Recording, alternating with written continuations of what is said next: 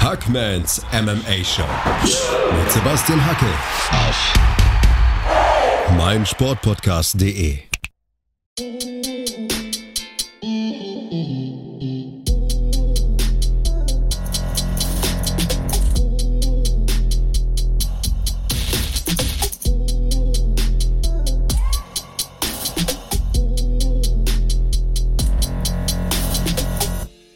Hallo und herzlich willkommen zu einer neuen Ausgabe.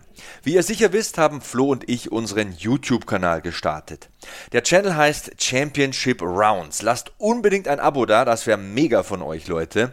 Wir freuen uns auch über Kommentare, Anregungen, Feedback und viele, viele Likes. Unsere Gespräche erscheinen erst auf YouTube und dann wenige Tage später hier. Ihr könnt also den Podcast natürlich weiterhin hören. Aber jetzt kommt's, ihr solltet trotzdem regelmäßig auf unserem Channel vorbeischauen, denn dort gibt's viele exklusive Inhalte, die über die reine Audiospur nicht so funktionieren. Also, abonniert die Championship Rounds auf YouTube, genießt den Podcast und damit viel Spaß mit der neuen Episode.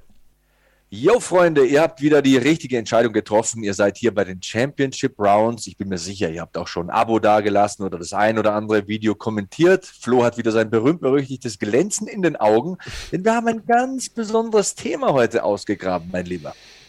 Ja, war jetzt, war letztendlich so ein Fantasy-Pick-Ding. Ist jetzt keine gewagten Thesen vermutlich, die wir da auf die, auf die ähm, Beine stellen, aber ich habe mir einfach mal überlegt, was sind denn Kämpfe, auf die man wirklich Bock hat? Kommen so ein bisschen Fantasy-Picking, also jetzt nicht Adesanya Whittaker, das ist ja schon angesetzt, sondern was erhofft man sich denn von der UFC in diesem Jahr? Vielleicht steckt da hier und da ja so eine kleine Prediction auch drin, könnte ja sein, dass du da eventuell zum Beispiel einen Titelkampf ähm, erwähnst von jemandem, der dann gezwungenermaßen eigentlich noch vorher einen Sieg hätte einfahren müssen. Kann natürlich sein, dass da die eine oder andere Prediction in so einem Match gemachten Match, sage ich mal, in so einem Matchmaking ähm, drinsteckt.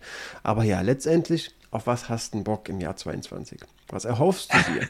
ähm, hast, du, hast du das gerankt? Hast du gesagt, das ist die Sache, auf die ich am heißesten bin, oder einfach fünf Sachen aufgezählt? Es sind einfach fünf Kämpfe, auf die ich verdammt heiß bin. Lass es mich so formulieren.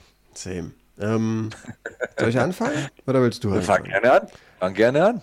Also ich würde, glaube ich, einfach mit dem Kampf, den ich aufgrund von purer Gewaltgeilheit erwähnen äh, würde, sind beide gerade nicht mehr auf dem absoluten Peak ihrer Karriere, aber es sind halt Publikumslieblinge. Und ich habe lange überlegt, boah, so ein Conor Nate 3, einfach allein für die Pressekonferenz würde immer Spaß machen. Aber ich will Nate Diaz gegen Tony Ferguson sehen. Das wäre einfach so ein Duell. Oh. Das würde krachen. Das würde blutig werden. Das sind beides Leute, die ich nicht mehr gegen so junge, hungrige Wilde sehen will. So ein, keine Ahnung, so ein Raphael Fisiev, so ein Brad Riddell. Ich glaube, die treten die halt windelweich und letztendlich denkt man sich, hm, war irgendwie nicht mehr das, das Wahre. Bis dahin war alles lustig, aber als es dann zum Kämpfen ging, hat Nate Diaz irgendwie nicht mehr so gut ausgesehen. das Gleiche hat man halt auch über Tony Ferguson immer gesagt. Ich glaube, die haben noch einen richtig, richtig guten Kampf im Tank, aber brauchen dafür einen geeigneten Tanzpartner. Das wäre so ein Tanz, den ich mir liebend gerne anschauen würde. Leichtgewicht oder Weltergewicht? Ja, leicht, leicht schon. Leichtgewicht. Ich weiß nicht, ob Nate hat mal gesagt, mache ich nie mehr. Aber wenn Tony Ferguson frech genug wird, also ich würde ja sagen Catchweight, aber da kennen wir Dana White. Eigentlich ist es mir egal. Ja, von mir aus auch Welterweight, aber ich will es einfach sehen. also ich muss sagen, Nate Diaz, ich glaube, du tust dir ein bisschen Unrecht. Also gegen Leon Edwards, okay, hat er fast alle Runden abgegeben, aber man sieht, er ist immer noch gefährlich. Und er ist ein besonderer Kämpfer. Er geht halt nie weg. Das ist einer, der hat sehr, sehr viel im Tank. Er hat sehr, sehr viel gesehen. Er lässt sich irgendwie nicht aus dem Konzept bringen. Er findet immer Möglichkeiten, um so einen Kampf spannend zu machen.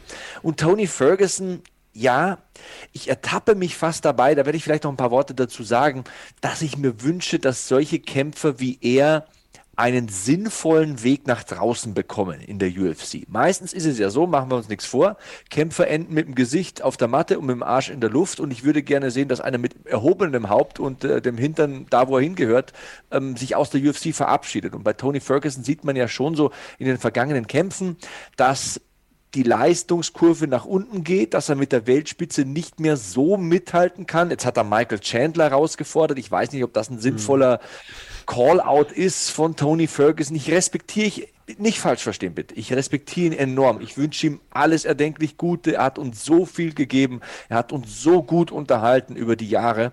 Aber ich wünsche mir für ihn sinnvolle Matchups und hey, deswegen respektiere ich diesen Pick bin zugegeben möglichen Sympathisant von Leon Edwards. Ich finde, dem wird viel Unrecht getan von, von Seiten von Fans. Aber wenn man dem Jungen eins nachsagen soll, wenn man es schlecht mit ihm meint und da wirklich einfach nur mal ähm, realistische Kritik äußern muss, dann ist der, hat er einfach keine Entschlossenheit.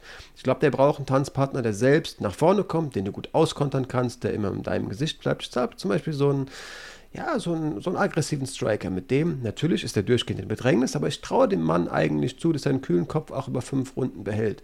Aber nee, Diaz hat halt irgendwie selbst nicht wirklich gedrückt, sondern wollte ihn dann kommen lassen und ist dadurch im Kampf geblieben. Also ich glaube, so ein Tony Ferguson mit seinem Wahnsinn würde durchgehend vorwärts laufen und ich glaube, dann wird es, wird es ein ziemlich geiles Ding. Also ja, ja okay. Nicht. Ich glaube, da ist wieder dieses Styles Make Fights und Wahnsinn von Tony gegen ähm, gegen diesen, dieses, diese Zombie-Mentalität von Nate Diaz, egal wie viel er bereits ins Gesicht bekommen hat. Ich glaube, das ist ein Match made in heaven. Ja, okay. Make it happen. Bei mir auf Platz 5, wenn man so will, oder in der Eröffnung ist auch Nate Diaz mit dabei, dieses Mal im Weltergewicht und es ist der Kampf, der hier drüben bei mir an der Wand hängt. Äh, Conor McGregor gegen Nate Diaz 3 tatsächlich, also im Weltergewicht. Es ist bekannt und ich glaube, das ist auch etwas, was diesen Videopodcast und diesen YouTube-Channel auszeichnen sollte, dass wir real sind und dass wir auch unsere ehrliche und ungefilterte Meinung sagen. Und ich bin einfach kein großer Fan des Menschen Conor McGregor, aber ich respektiere ihn als Fighter. Ich sage, er ist immer noch ein ausgezeichneter Kämpfer mit höchst sehenswerten Fähigkeiten und er ist, das gebe ich auch zu, der größte Star in diesem Sport. Er hat den größten Bekanntheitsgrad, auch aufgrund seines Fitnessprogramms und seines äh, Whiskys und so weiter. Also er ist eine globale Marke, auch im Mainstream. Deswegen sage ich auch, der Typ ist gut für diesen Sport. Keine Kritik auf diesem Level. Ich denke außerdem, dass er mit fast 200 Pfund momentan, also die Fotos sehen schon sehr stabil aus. Also ja, ähm, dass er nicht mehr so einfach ins Gleichgewicht cutten kann. Also das sind schon rund 40, 45 Pfund, die er da machen müsste. Und das müsste ein sehr gut geplanter, langfristiger Cut sein. Also wenn es mehr als 40 Pfund sind, dann geht das nicht so einfach. Und deswegen bin ich mir sicher, lange Rede, kurzer Sinn, dass er im Weltergewicht kämpfen wird. Und deswegen würde ich gerne die Trilogie mit Nate sehen. Also die ersten beiden Kämpfe haben mich großartig unterhalten. Wie gesagt, ich habe das Bild hier und auch hier nochmal so das Fight-Poster an der anderen Seite. Das ist einfach ein Money-Fight, das ist ein interessanter Kampf, das ist ein Duell, das viele Fans verfolgen werden. Auch die Fans, die nicht regelmäßig MMA schauen, so Casual-Fans, wenn sich das reinziehen. Das ist gut für den Sport und hey, Nate hat sowieso nur noch einen Vertrag, äh, einen Kampf im Vertrag stehen für die UFC und äh, wird auf jeden Fall nochmal große Kohle machen wollen. Machen wir uns nichts vor. Das Vorhaben, denke ich, lässt sich mit dem dritten Kampf dieser Trilogie sehr, sehr gut umsetzen. Da haben wir einen guten Fight mit zwei großen Persönlichkeiten, der mit Sicherheit Spaß machen würde. Ich hätte da Bock drauf und ich glaube auch, das war sowas, was ich hier im Hinterkopf behalten habe bei meinen fünf Picks, dass das Realität werden könnte. Ja, auf jeden Fall. Ist halt krass, wenn man sich vor Augen führt, wie wenig Kämpfe Nate Diaz in der Vergangenheit gewonnen hat und wir picken ihn beide als erstes, da steckt halt dieses Wort Casual, wird so abwertend äh, genannt, wenn du irgendwie sagst, mein Lieblingskämpfer ist, keine Ahnung, Adesanya, danach Masvidal, müsste abgestempelt als jemanden, der halt auch irgendwie nur zehn Kämpfer aufzählen kann, aber es sind doch auch einfach die Zugpferde, die sind entertained, die sind immer da, die ja, sind halt einfach Stars. Und dass man Fan von einem Kampf, von so einer Ansetzung ist, das hat nichts, nicht zwangsläufig irgendwas mit Casual zu tun. Ähm, ja, man muss Conor McGregor, weil du zu dieser Gewichtsfrage äh, gekommen bist, natürlich auch einmal einfach mal nochmal anrechnen, dass er nie Probleme mit irgendwelchen Weightcuts hatte. Hat es halt auch wirklich souverän ins Federgewicht immer geschafft. Auch was, das waren ja Cuts, von denen man nicht gedacht hätte, dass er die gut überstehen wird. Ähm, ich glaube aber auch, Weltergewicht ist eine gute, gute Hausnummer. Nate Diaz tut, als, als ob er keine Lust auf die, auf die Ansitzung hat, aber Hand aufs Herz, wenn Dana White da entschlossen genug sagt, Mann, das macht Sinn. Man muss natürlich auch sagen, viele Leute meinen, der Kampf ist immer da, der wird immer groß sein, aber er kann auch schrumpfen. Wenn Nate Diaz noch zweimal umgehauen wird, wie du gesagt hast, vielleicht sogar seinen Vertrag auslaufen lässt und dann da nochmal Verhandlungen komplexer werden. Wenn Conor McGregor nochmal verliert, klar wird es immer ein großes Ding sein aber es kann auch schrumpfen und ich will es eigentlich auch bald sehen. Denn der dritte Kampf muss kommen. Dafür waren, wie du gesagt hast, die ersten zwei viel zu vielversprechend. Man muss halt. man muss halt auch bei Nate Diaz mal eines sagen, er kämpft nie gegen die zweite Reihe. Kämpft immer gegen Killer und er kämpft auch immer Kill or be killed. Und die Legacy, das Vermächtnis von Nate Diaz wird sich nicht dadurch definieren, dass er eine Bilanz hat von 25 zu 0 oder 25 zu 1 er hat immer Schlachten geboten, er hat fürs Publikum gekämpft, er ist ein Fighters-Fighter, er will Kämpfe entscheiden und nicht verwalten und er ist einfach eine verdammt geile Persönlichkeit. Und es ärgert mich einfach, ich komme ja aus der Welt des Sports Entertainment. Es ärgert mich, dass Kämpfer das nicht verstehen, dass diese Entertainment-Schiene dazugehört. Du kannst ja ein ausgezeichneter Kämpfer sein, das ist ja auch Grundvoraussetzung und das ist ja auch das, was uns alle begeistert. Aber du darfst eines nicht vergessen, du bist am Ende des Tages eine Marke. Du musst vermarktbar sein und bei dieser Vermarktbarkeit darfst du nicht vergessen, dass du ein begrenztes Zeitfenster hast. Du kannst das nicht machen bis 50 oder bis 45. Mit 35 geht's abwärts. Vaterzeit ist einfach unbesiegt und Nate Diaz hat das verstanden wie kein zweiter. Er ist natürlich, der wird sich nicht untreu, der ist einfach wie er ist. Das ist ein Original, das ist ein OG, das ist ein Gangster von der Straße und ich liebe den Kerl, verdammte Axt. Wie kann man ihn bitte nicht lieben? Das ist die Frage, die man stellen muss. Ich bin da bei diesem Thema einfach immer inzwischen so ein bisschen zwiegespalten. Das Thema hatten wir auch schon in der einen oder anderen Podcast-Folge. Du sagst jetzt gerade, du musst einfach vermarktbar sein und ich bin da irgendwo bei dir und will auch, dass Leute groß werden und vermarktbar sind, aber so eine zweite Stimme in meinem Kopf fragt da, und sonst? Was, was denn, wenn nicht? Also ich verstehe irgendwie auch, wenn Kämpfer sagen, ich bin Sportler einen Stabhochspringer, den bockt es auch nicht, dass kein Mensch zusieht. Das ist halt seine Passion und der macht Stabhochsprung. Da kannst du natürlich berechtigterweise sagen, gut, dann wundere dich auch nicht, dass du eben nicht zu den Topverdienern zählst, obwohl du fünf äh, Siegesserie, eine fünfer Siegesserie gerade äh, hast. Aber wenn Leute sagen, das ist irgendwo auch deine Pflicht, dich als Kampfsportler gleichermaßen als Entertainer zu verstehen, dann gehe ich in die Bresche und sage, nee, eine Pflicht ist es auf gar keinen Fall, der ist Sportler, seine Pflicht ist anzutreten. Also auch das, dazu ist er nicht verpflichtet, aber ne, da hat er einen Vertrag, der ist Sportler, der will kämpfen, okay.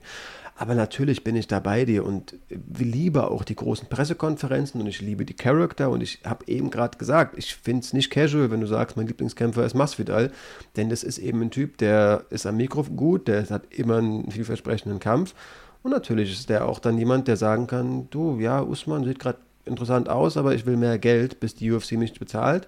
Ähm, so wie ich mir das vorstelle, kämpfe ich nicht. Und dann kommen halt so Gelegenheiten wie bei Fight Island. Die UFC kriegt wahrscheinlich eine Menge von Nachrichten wegen der Fanbase, die er sich eben aufgrund dieser Vermarktbarkeit aufgebaut hat. Also selbstverständlich verstehe ich, was du sagst, aber ich bin da trotzdem so ein bisschen zwiegespalten. Ey, sagt uns gerne, wie ihr das seht. Dafür haben wir die Kommentarspalte. Bei der Gelegenheit gleich ein Abo dalassen. Ich finde es nicht casual, wenn man sagt, Jorge Masvidal ist mein Favorite Fighter, weil der hat halt eine Bilanz von 35 zu 15 und wahrscheinlich 500 zu 10 im Hinterhof bei YouTube. Also, pff, das ist einfach ein Kämpfer, den man sehen will. Aber ich finde, solche Leute wie Masvidal oder Diaz werden sich ja nicht untreu. Die sind ja so, wie sie sind. Und weil sie so sind, wie sie sind, wollen wir sie sehen. Also, das sind Charaktere, das sind ja, überlebensgroße Charaktere auch, äh, faszinierende Karriere, äh, Charaktere, auch mal witzig, aber auf jeden Fall sind sie verdammt gute Fighter. Und ich finde, auch bei Masvidal in der Bilanz sieht man ja mit 35, 15, dass der durchaus mal ein paar Kämpfe verloren hat, aber das ist nicht schlimm, weil er halt immer abliefert, weil er dich gut unterhält. Und wenn es die Pressekonferenz ist, äh, der Kampf sowieso, das Gehabe drumherum, das gehört für mich irgendwie alles ein bisschen zusammen. Und das ist nicht nur Sport, das ist auch Entertainment und das ist meine Meinung komplett ähm, deiner Meinung. Sieht man auch an meinem nächsten Pick. Du hast oft von dem Ball, den, den ich dir teilweise schon auf den Elfmeterpunkt gelegt habe, gesprochen. Jetzt haben wir das, äh, das Blatt mal hier umgedreht. Ich weiß, wieder ein Casual-Pick und das sind zwei Namen, die jeder sehen will und ist doch klar, das hoffen wir uns alle, aber ich will dieses Grudge-Match von von Masvidal gegen Leon Edwards endlich sehen. Ich habe überlegt, ob ich das Ding über gegen Colby Covington bevorzugen würde, aber wenn ich es mir so stilistisch ein bisschen ausmale, will ich es, glaube ich, viel eher gegen Edwards sehen.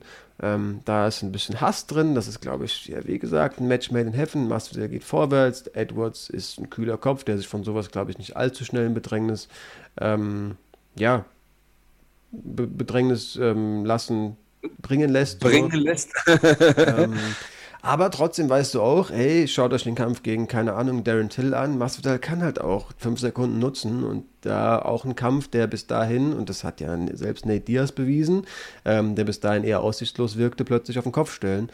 Ich glaube, da würde ich wirklich relativ gebannt vorm, vorm, vor meinem Fernseher sitzen und das auch nicht nur fünf Minuten lang. Ich glaube, das wäre ein schönes, langes Tänzchen, das auf jeden Fall einiges für auch Striking-Liebhaber ähm, zu bieten hätte.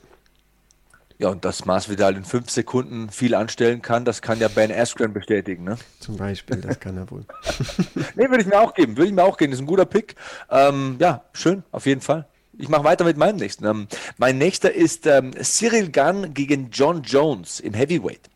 Und ich bin sehr gespannt, natürlich. Also jetzt nicht ausschalten und verrückt werden. Ich bin sehr gespannt auf den Kampf zwischen Cyril Gunn und Francis Ngannou. Ja, ja, ja, kann, kann ich alle mal wieder beruhigen. Ich weiß, wie er jetzt äh, mit hochrotem Kopf da schimpft vor den Bildschirmen, aber egal wie dieser Kampf ausgeht, möge der Bessere gewinnen. Ich schlag mich da auf keine Seite.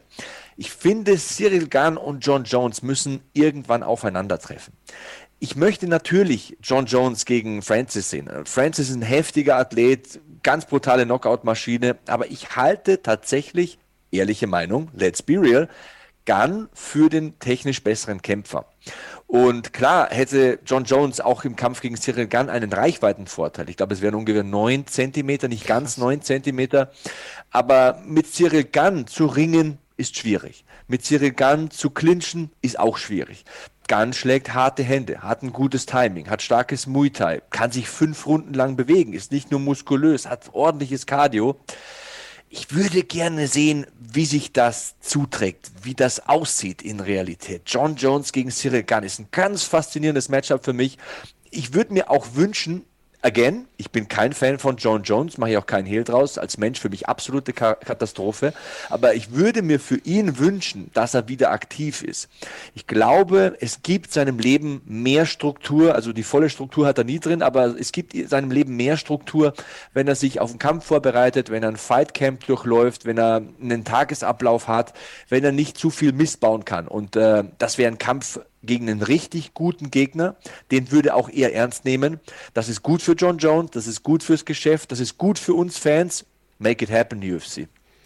Ja, also Dominic Reyes hat ja auch bewiesen, dass John Jones hier und da mal Probleme, was ist hier und da mal auch gerne mal fünf Runden lang Probleme mit jemandem hat, der in Bewegung ist und auf seinem Fahrrad sitzt und von außen kämpft. Das kann, wie du gesagt hast, Cyril sehr, sehr gut. Ähm, ich habe den Kampf auch aufgeschrieben, aber nehme ihn dann weg, einfach weil ich gerne über zehn Kämpfe sprechen will, unterschiedliche. Hatte genau den Gedanken wirklich wie du. Francis wäre schon geil, aber ich glaube, stilistisch stelle ich mir den Kampf gegen Cyril noch viel spannender vor.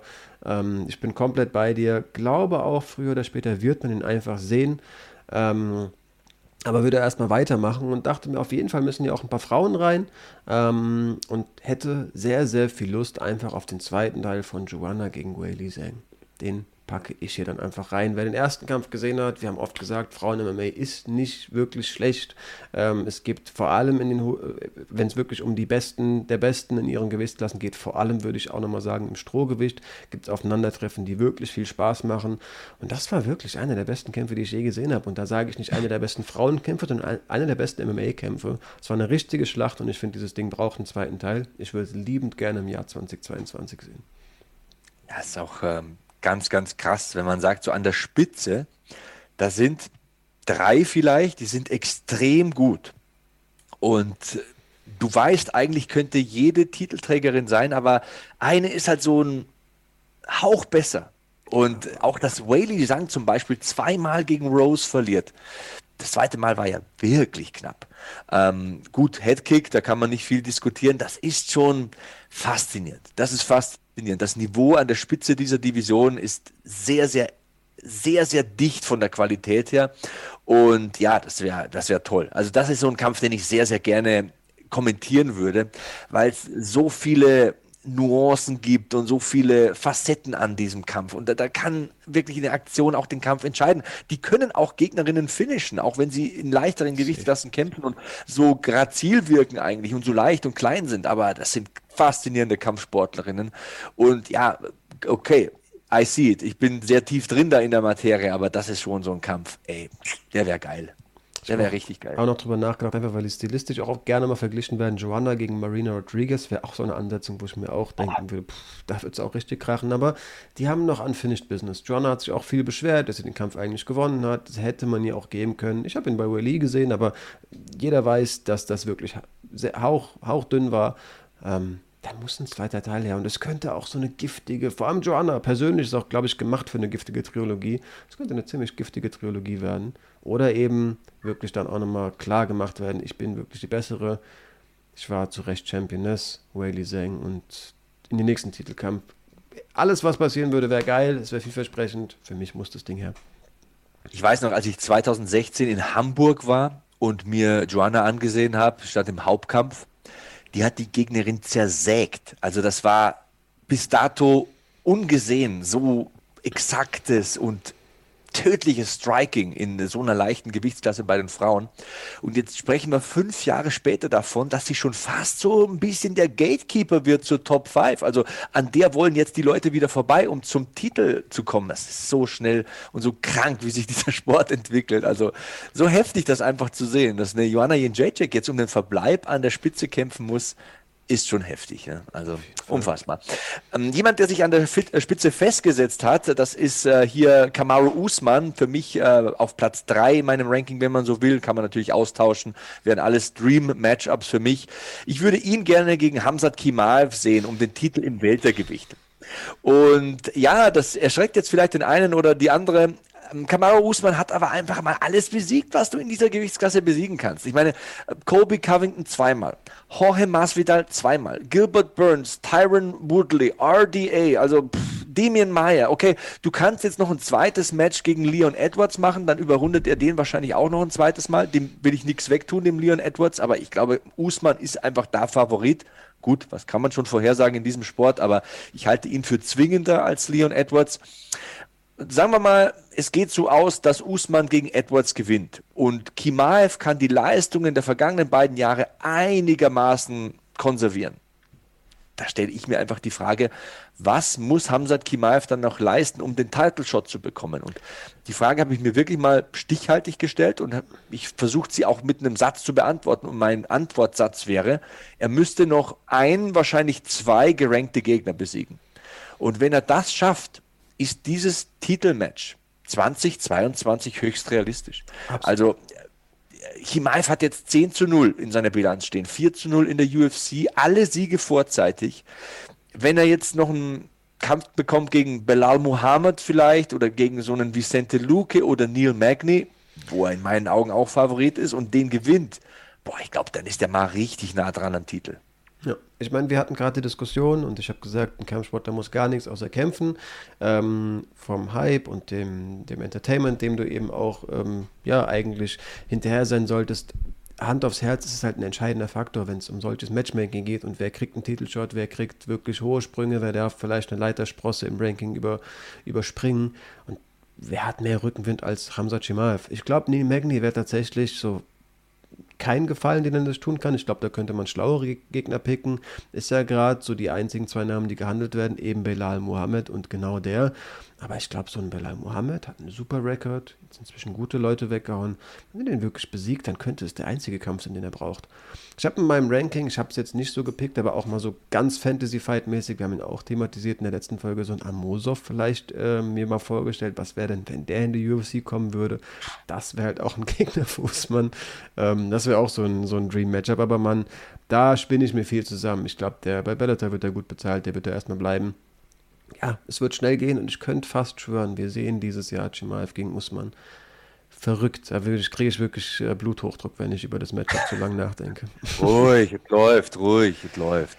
Fantasy Picks und Mann, da muss vieles passen und inzwischen ist der Name vielleicht ein bisschen kleiner. Die muss erstmal ihren einen Titel zurückholen, aber dieses Duell ist noch nicht aus meinem Kopf raus. Ich will Kayla Harrison in der UFC sehen und dann gibt es eigentlich nur ein Matchup, das äh, Sinn macht. Ähm, ich habe als meinen nächsten Pick und da muss ich sagen, meine nächsten zwei Picks, beide so ein bisschen, da muss vieles passen und erstmal einiges passieren, dass sie zustande kommen. Ähm, aber ich bleibe nochmal bei den Frauen und würde sagen, mein viertes Dream-Matchup ist natürlich im Federgewicht und es wäre Nunes gegen Kayla Harrison. Hältst du das mal, bevor wir sagen, wer könnte gewinnen und wie gut ist die Qualität bei PFL, hältst du das für realistisch? Vor allem realistisch auf jeden Fall. Auf ja. jeden Fall.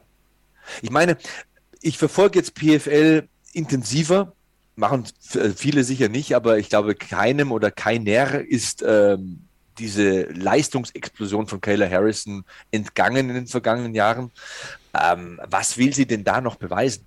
Das ist jetzt mal meine Frage. Okay, es gibt keine Leichtgewichtsdivision in der UFC, aber sie könnte Federgewicht machen. Das wäre einfach nur ein logischer Schritt von Kayla Harrison, die ja eine ausgewiesene Wettkämpferin ist. Ne?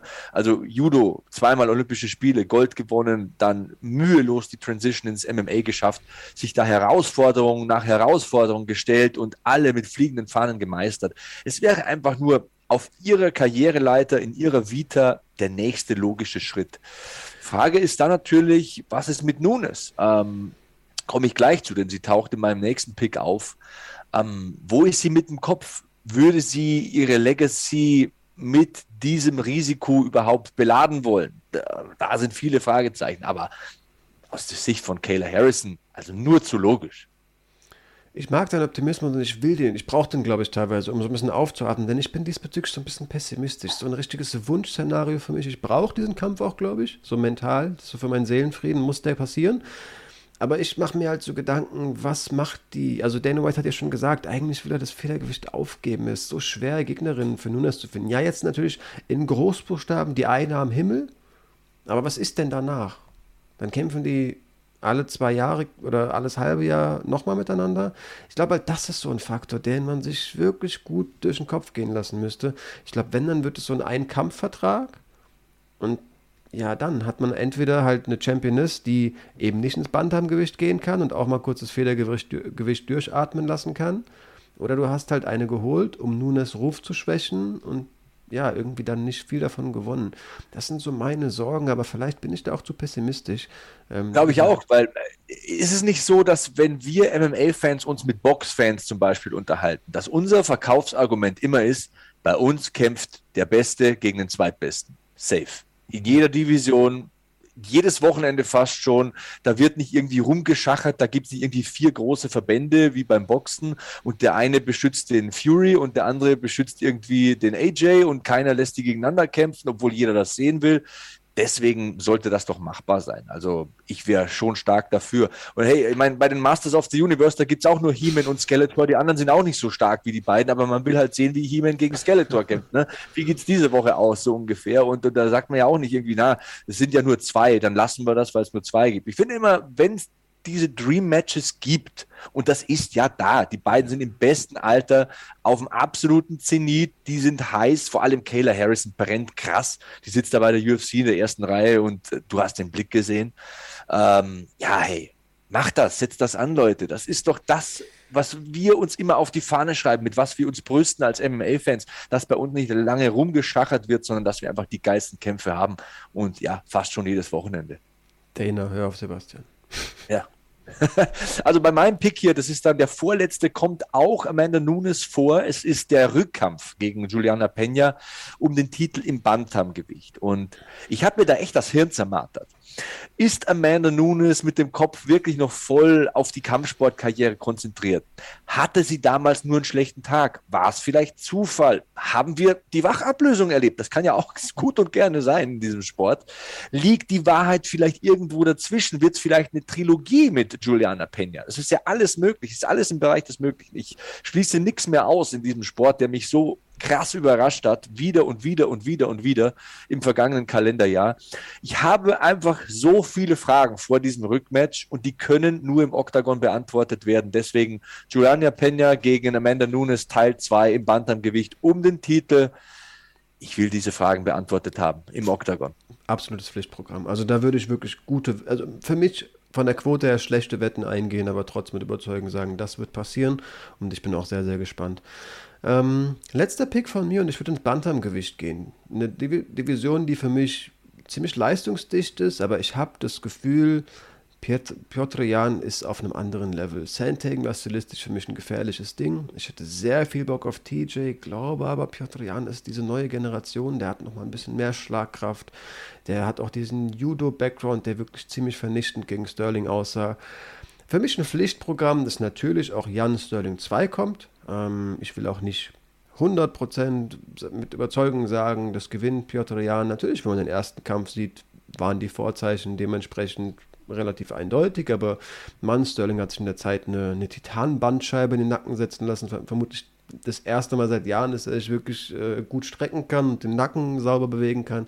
Ich glaube, der wird schon nochmal ein anderes Körpergefühl haben.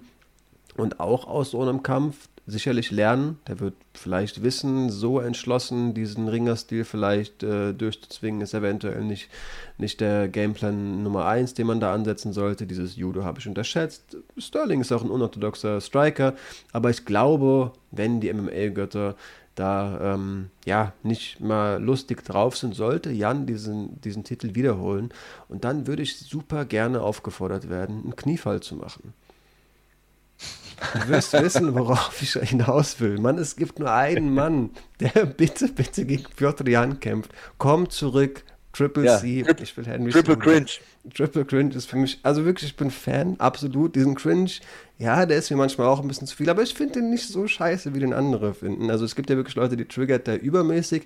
Der ist ja ganz bewusst drei Level zu, äh, zu weit zu, zu, drüber. Also das, ne, wer sich, wer cringig sein will, der nimmt es dann halt auch richtig ernst. Der lässt sich dann halt äh, Kissen produzieren. Ich glaube auch, der Mann hatte Zeiten, und zwar relativ lange Zeit, in denen er sich auch einfach mal gut gehen lassen. Ne? Ist wieder irgendwie am, hat angefangen zu kiffen mit Mike Tyson und scheint, beschreibt auch, dass er irgendwie gern Bier trinkt, Boah. hat ein Kind bekommen bekommen, hat Gewicht aufgebaut, aber der hat hier und da angedeutet, dass er relativ entschlossen am, am ähm, Comeback arbeitet. Hat er so ein bisschen auch mit Volkanowski irgendwie bei irgendwie Tweef gehabt, wo ich mir dachte, boah, Henry, ja, ich bin wirklich sehr überzeugt von deinen Qualitäten, aber Federgewicht ist, glaube ich, wirklich ein bisschen zu viel.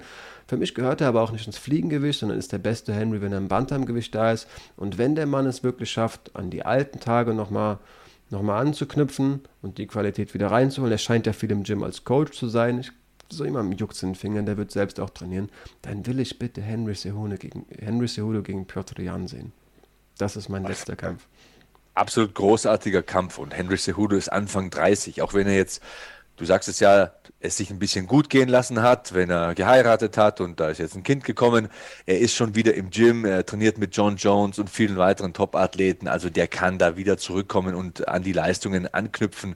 Ja, und was er zu zeigen imstande ist, das hat man ja immer wieder gesehen. Denk an den Kampf gegen TJ Dillashaw zum Beispiel. Ja, also das ist ein ganz großer dieses Sports. Und natürlich ist er cringy, was ich ihm aber hoch anrechne. Es ist nicht so geschmacklos wie zum Beispiel bei Colby Covington, wo es dann so ins Rassistische geht und so, ja, ähm, Dinge ausgepackt werden, bei denen ich mich nicht mehr wohlfühle. Wenn es bloß ein Kissen ist oder wenn er die Schlange dabei hat beim Wiegen, das ist für mich alles in Ordnung und das macht es auch sehenswert. Da hat er irgendwie seine 15 Sekunden Fame auf Instagram und holt sich ein paar tausend Follower dazu. Das ist alles okay. Unterm Strich steht aber eines, das ist einer der besten Kämpfer aller Zeiten. Das ist ein Goldmedaillengewinner bei den Olympischen Spielen. Das ist ein Champion durch und durch gewesen in der UFC, in verschiedenen Gewichtsklassen gefährlich. Hey, Wäre toll. Wäre ein richtig gutes Comeback 2022. Ja. Ja, Vollblutsportler auch. Also auch diese Internatsstory, dass er das Land, glaube ich, sogar gewechselt hat fürs Ringen. Ist, glaube ich, auch so ein, so ein Faktor, der die Erklärung ist oder ein Puzzleteil der Erklärung, warum der denn so cringig ist. Ich glaube, der hat auch einige Zeit irgendwie, die man als Jugendlicher auch mal abends auf Parkbänken verbringt und da so ein Gefühl für lustigen Humor und irgendwie was weiß ich, Mädels und keine Ahnung, Männerwitze, also dumme Jugendlichenwitze entwickelt. Ich glaube, die hat er doch einfach ausgesetzt und war auf der Ringermatte. Ich glaube, das ist, wie gesagt, so eine der, eine der Erklärungen, warum der Mann ist, wie er ist. Und ich bin vor allem von den Sportlern großer Fan. Ja, er nimmt sich auch selbst nicht so ernst. Das gefällt mir wiederum. Aber ja, jetzt wird es hier ernst. Jetzt kommt äh, mein letzter Pick und das ist ein totaler Außenseiter-Pick. Etwas, was nicht unbedingt total wahrscheinlich ist und trotzdem ich aber super gerne sehen würde. Und zwar mein fünfter und letzter Pick ist ähm, Alex Pereira gegen Israel Adesanya im Mittelgewicht. Es steht ja eine Titelverteidigung an für Israel Adesanya. Also zum zweiten Mal muss er Stylebender jetzt ran gegen Robert Whittaker. Aber wenn man gesehen hat, und bitte auch das nicht falsch verstehen. Ich habe mir gerade erst einen Robert Whittaker Pulli bestellt. Also ich bin Mordsfan von dem Typen. Er kämpft geil, ist eine Maschine. Was er gegen Joel Romero geleistet hat, das war ja wohl mal übermenschlich. Also total krasser Ringer, Striker, tougher Fighter, ich will dem nichts wegtun, aber wir sind uns doch alle einig, wenn wir den ersten Kampf hier zu Rate ziehen und nochmal äh, Revue passieren lassen, dass Whittaker der klare Außenseiter ist hier im Rückkampf gegen Israel Adesanya. Und wenn es denn so läuft, wie wir wahrscheinlich denken, dass es laufen wird, wobei das ja auch immer gefährlich ist in diesem Sport, sehe ich auch, dann stellt sich die Frage, was kommt denn dann für Israel Adesanya im Mittelgewicht? Im Light Heavyweight ist er einfach ein bisschen zu käsig, da ist er nicht so, da ist er nicht stabil genug, deswegen wird es wohl weiterhin das Mittelgewicht bleiben. Und er hat Marvin Vittori zweimal besiegt. Er hat Paulo Costa deklassiert. Ähm, er hat gegen Joel Romero gewonnen. War nicht so schön, wissen wir alle, aber gegen Calvin Gastelum gewonnen, gegen Anderson Silver gewonnen, gegen Derek Brunson gewonnen. Okay, vielleicht ist da noch ein Jared Cannonier oder Sean Strickland hat sich da die äh, Leiter nach oben gearbeitet im Mittelgewicht. Aber wenn Alex Pereira noch ein paar Siege sammelt, wenn er seine Fähigkeiten weiter ausbauen kann, wenn er jetzt erstmal an Bruno Silva vorbeikommt, dann wäre das ein Matchup für die Zukunft, das ich verdammt gerne sehen würde, weil wir auch den Beweis haben, dass Pereira Israel Adesanya schon zweimal besiegt hat. Einmal durch Punkte in einem Kickboxkampf, einmal durch Knockout in einem Kickboxkampf. Und es ist nicht davon auszugehen, dass Israel Adesanya einfach aufgrund dieser Tatsachen, die ich jetzt genannt habe, anfangen wird zu grappeln gegen Alex Pereira. Das wird ein Striking-Matchup werden. Das wird auf höchstem Niveau stattfinden. Falls es stattfindet, deswegen für mich ein Traum und bei mir auf Platz 1 ich auch sehr, sehr lange drüber nachgedacht. Die Story ist einfach viel zu geil. Du hast gesagt, natürlich, der Bronson hat jetzt eine, hat die Haare gefärbt und seitdem hat sich seine Genetik verändert. Und natürlich, du hast den Kennedy erwähnt. Aber es sind halt so die einzigen zwei Namen, die man gerade wirklich, wo man überlegen kann, ja, die könnten es sein. Aber ja, dann ist es noch ein Sieg. Und ich glaube auch da, vielleicht so ein bisschen anders, nicht eine Frage von Marketing und von Bekanntheit, aber eben von der Story. Manche Wege zum Titel sind kürzer als andere. Für den einen ist ein Sieg gegen Sean Strickland von mir aus, war gerade erwähnt, weniger wert als für den anderen. Und für Pereira ist das, sind es zwei Leitersprossen, das ist ganz, ganz sicher. Halte ich nicht für unrealistisch. Vielleicht ist 2022 ein bisschen früh, aber es kann super schnell gehen und Bock auf den Kampf habe ich auf jeden Fall sehr. Ich, ich wollte einfach derjenige sein, der dann Ende 2022 oder bei der ersten Ausgabe 2023 sagen kann, hey, ich hab's, ich hab's euch gesagt. I told you. quasi da. ähm, so sieht's aus. So sieht's aus. ich hätte Bock auf den Kampf. Ich hoffe, ihr hattet Spaß, ihr hattet Bock an dieser Folge. Ähm, bisschen, ja, Fantasy-Picking war nicht so mit Wissen fundiert und Vorbereitung und ich bin da sicher, ähm, dies und das muss passieren und einfach nur eine Äußerung von Wünschen. Aber manchmal muss man sich oder darf man sich auch einfach mal was wünschen. Die UFC, du hast gesagt, ist in Gönnermanier, wenn es um Matchmaking geht und in der Regel erfüllen die Wünsche von Fans. Ich bin mal sehr, sehr gespannt, wir haben jetzt zehn unterschiedliche Kämpfe, also ja, zehn Kämpfe aufgesagt, fünf unterschiedliche Kämpfe, wie viele von denen zustande kommen. Ähm, wie immer, drückt gerne auf den Daumen nach oben, aber vor allem schreibt mir oder uns eure Traum-Matchups rein. Realistisch bleiben, wir haben nur 365 Tage in einem Jahr, da ist auch teilweise irgendwie den Non-Ranked-Kämpfer im Titelkampf sich hoffen, wirklich sehr optimistisch. Aber was sind realistische Matchups, ähm, auf die ihr, die ihr eigentlich nicht verzichten könnt, die ihr euch erhofft? Ähm, bin sehr gespannt, was da noch zustande kommt. Ich hätte noch 100 weitere aufzählen können, ähm, aber vielleicht habe ich das eine oder andere ja auch ins nächste Video gepackt. Ähm, da habe ich mir auch bisschen Fantasie spielen lassen, auf jeden Fall ein paar Hot Takes rausgehauen. Ich bin mal sehr gespannt, welche Champs du am Ende des Jahres noch als Champion prediktest. Ich hätte tatsächlich auf dieser Liste zunächst auch ein paar Retirement-Fights gehabt. Also mhm. Andrei Arlovski wäre mir in den Sinn gekommen, Cowboy Cerrone Mhm. Ist da irgendwo rumgeschwebt. Diego Sanchez, ich weiß, ich weiß, das wird nie passieren. Da ist das Tischtuch zerschnitten zwischen ihm und der UFC, aber es wäre auch so ein Kandidat gewesen, wo ich sage, bei solchen Namen habe ich einfach das Gefühl, dass ich als Fan dankbar sein muss. Ich schaue die schon zehn Jahre plus, die haben immer abgeliefert, die haben irgendwie nie Nein gesagt, haben jeden Kampf angenommen, haben immer abgefeiert äh, und geliefert im Oktagon.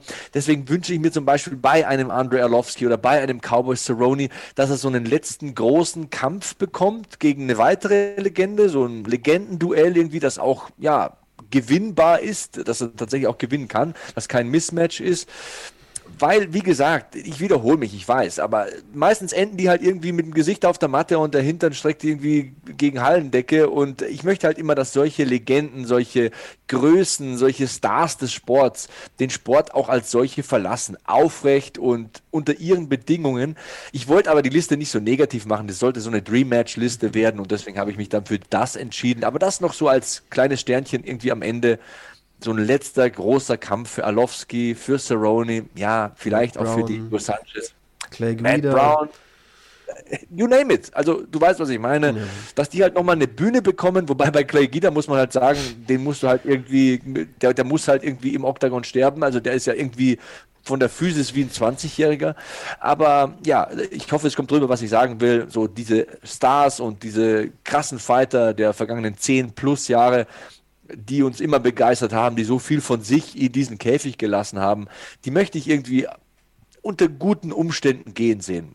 For lack of better words irgendwie. Also ich weiß nicht, wie ich es besser ausdrücken könnte, aber War ja. Ich, und ja. glaube ich, auch eine Sache, die man gerne vergisst. Also vielleicht auch ein Appell kann man daraus irgendwie ableiten. Die Leute, wenn ihr bei diesem Tale of the Tape seht, jemand ist 35, jemand ist 36 und tritt da in der UFC an, wertschätzt ja. das und seht es ja eben nicht als selbstverständlich an, dass sie nochmal eine gute Leistung liefern. Kann immer der letzte Kampf sein und so banal das in manchen Köpfen ist oder so, so weit es für viele Leute gedacht ist, dafür, darauf sollte man eigentlich hoffen, wie du gesagt hast, mit einem guten Kampf zu gehen. Wie geil wäre es an Clay Guidas Stelle, wenn er was weiß ich was, Michael Johnson besiegt hätte und gesagt, ich bin so dankbar für alles, was ich habe, aber hier ist doch ein guter Moment, Cut, einen Cut zu setzen. Natürlich ist man da gleichermaßen traurig, aber so ein Carlos Conde zum Beispiel hat es geschafft. Der hat halt ich finde es halt immer groß, wenn du im Ring sagen kannst, das ist es. Er hat es dann halt gemerkt, als er zu Hause war und das, er vermutlich angerufen wurde und gesagt, und wann willst du das nächste Mal? Und hat gemerkt, eigentlich kann mich nicht aufraffen. Aber der hat halt auf dem Papier Siege stehen. Der hatte eine gute Zeit und hat gesagt, danke. Das war's, ich bin happy. Das ist schon, das sind Momente, die, wie gesagt, einfach so beiläufig teilweise hingenommen werden, aber das sind große Entscheidungen und richtige Entscheidungen in vielen Fällen. Bin ich komplett bei dir, aber Optimismus, wir wollen lieber ähm, Edwards gegen Masvidal sehen und die jungen Hungrigen sich nochmal noch mal wild ähm, die Köpfe von den, von den Körpern schlagen sehen. okay, also ihr wisst, was zu tun ist. Like, subscribe und ja, bringt positive Energie mit und Vorfreude, denn das nächste Video kommt bald. Dir hat dieser Podcast gefallen? Dann klicke jetzt auf Abonnieren und empfehle ihn weiter. Bleib immer auf dem Laufenden und folge uns bei Twitter, Instagram und Facebook. Mehr Podcasts aus der weiten Welt des Sports findest du auf meinsportpodcast.de. Wie baut man eine harmonische Beziehung zu seinem Hund auf? Puh, gar nicht so leicht. Und deshalb frage ich nach, wie es anderen Hundeeltern gelingt, beziehungsweise wie die daran arbeiten. Bei Iswas Dog reden wir dann drüber. Alle 14 Tage neu mit mir, Malte Asmus und unserer Expertin für eine harmonische Mensch-Hund-Beziehung, Melanie Lippisch. Iswas Dog mit Malte Asmus. Überall, wo es Podcasts gibt.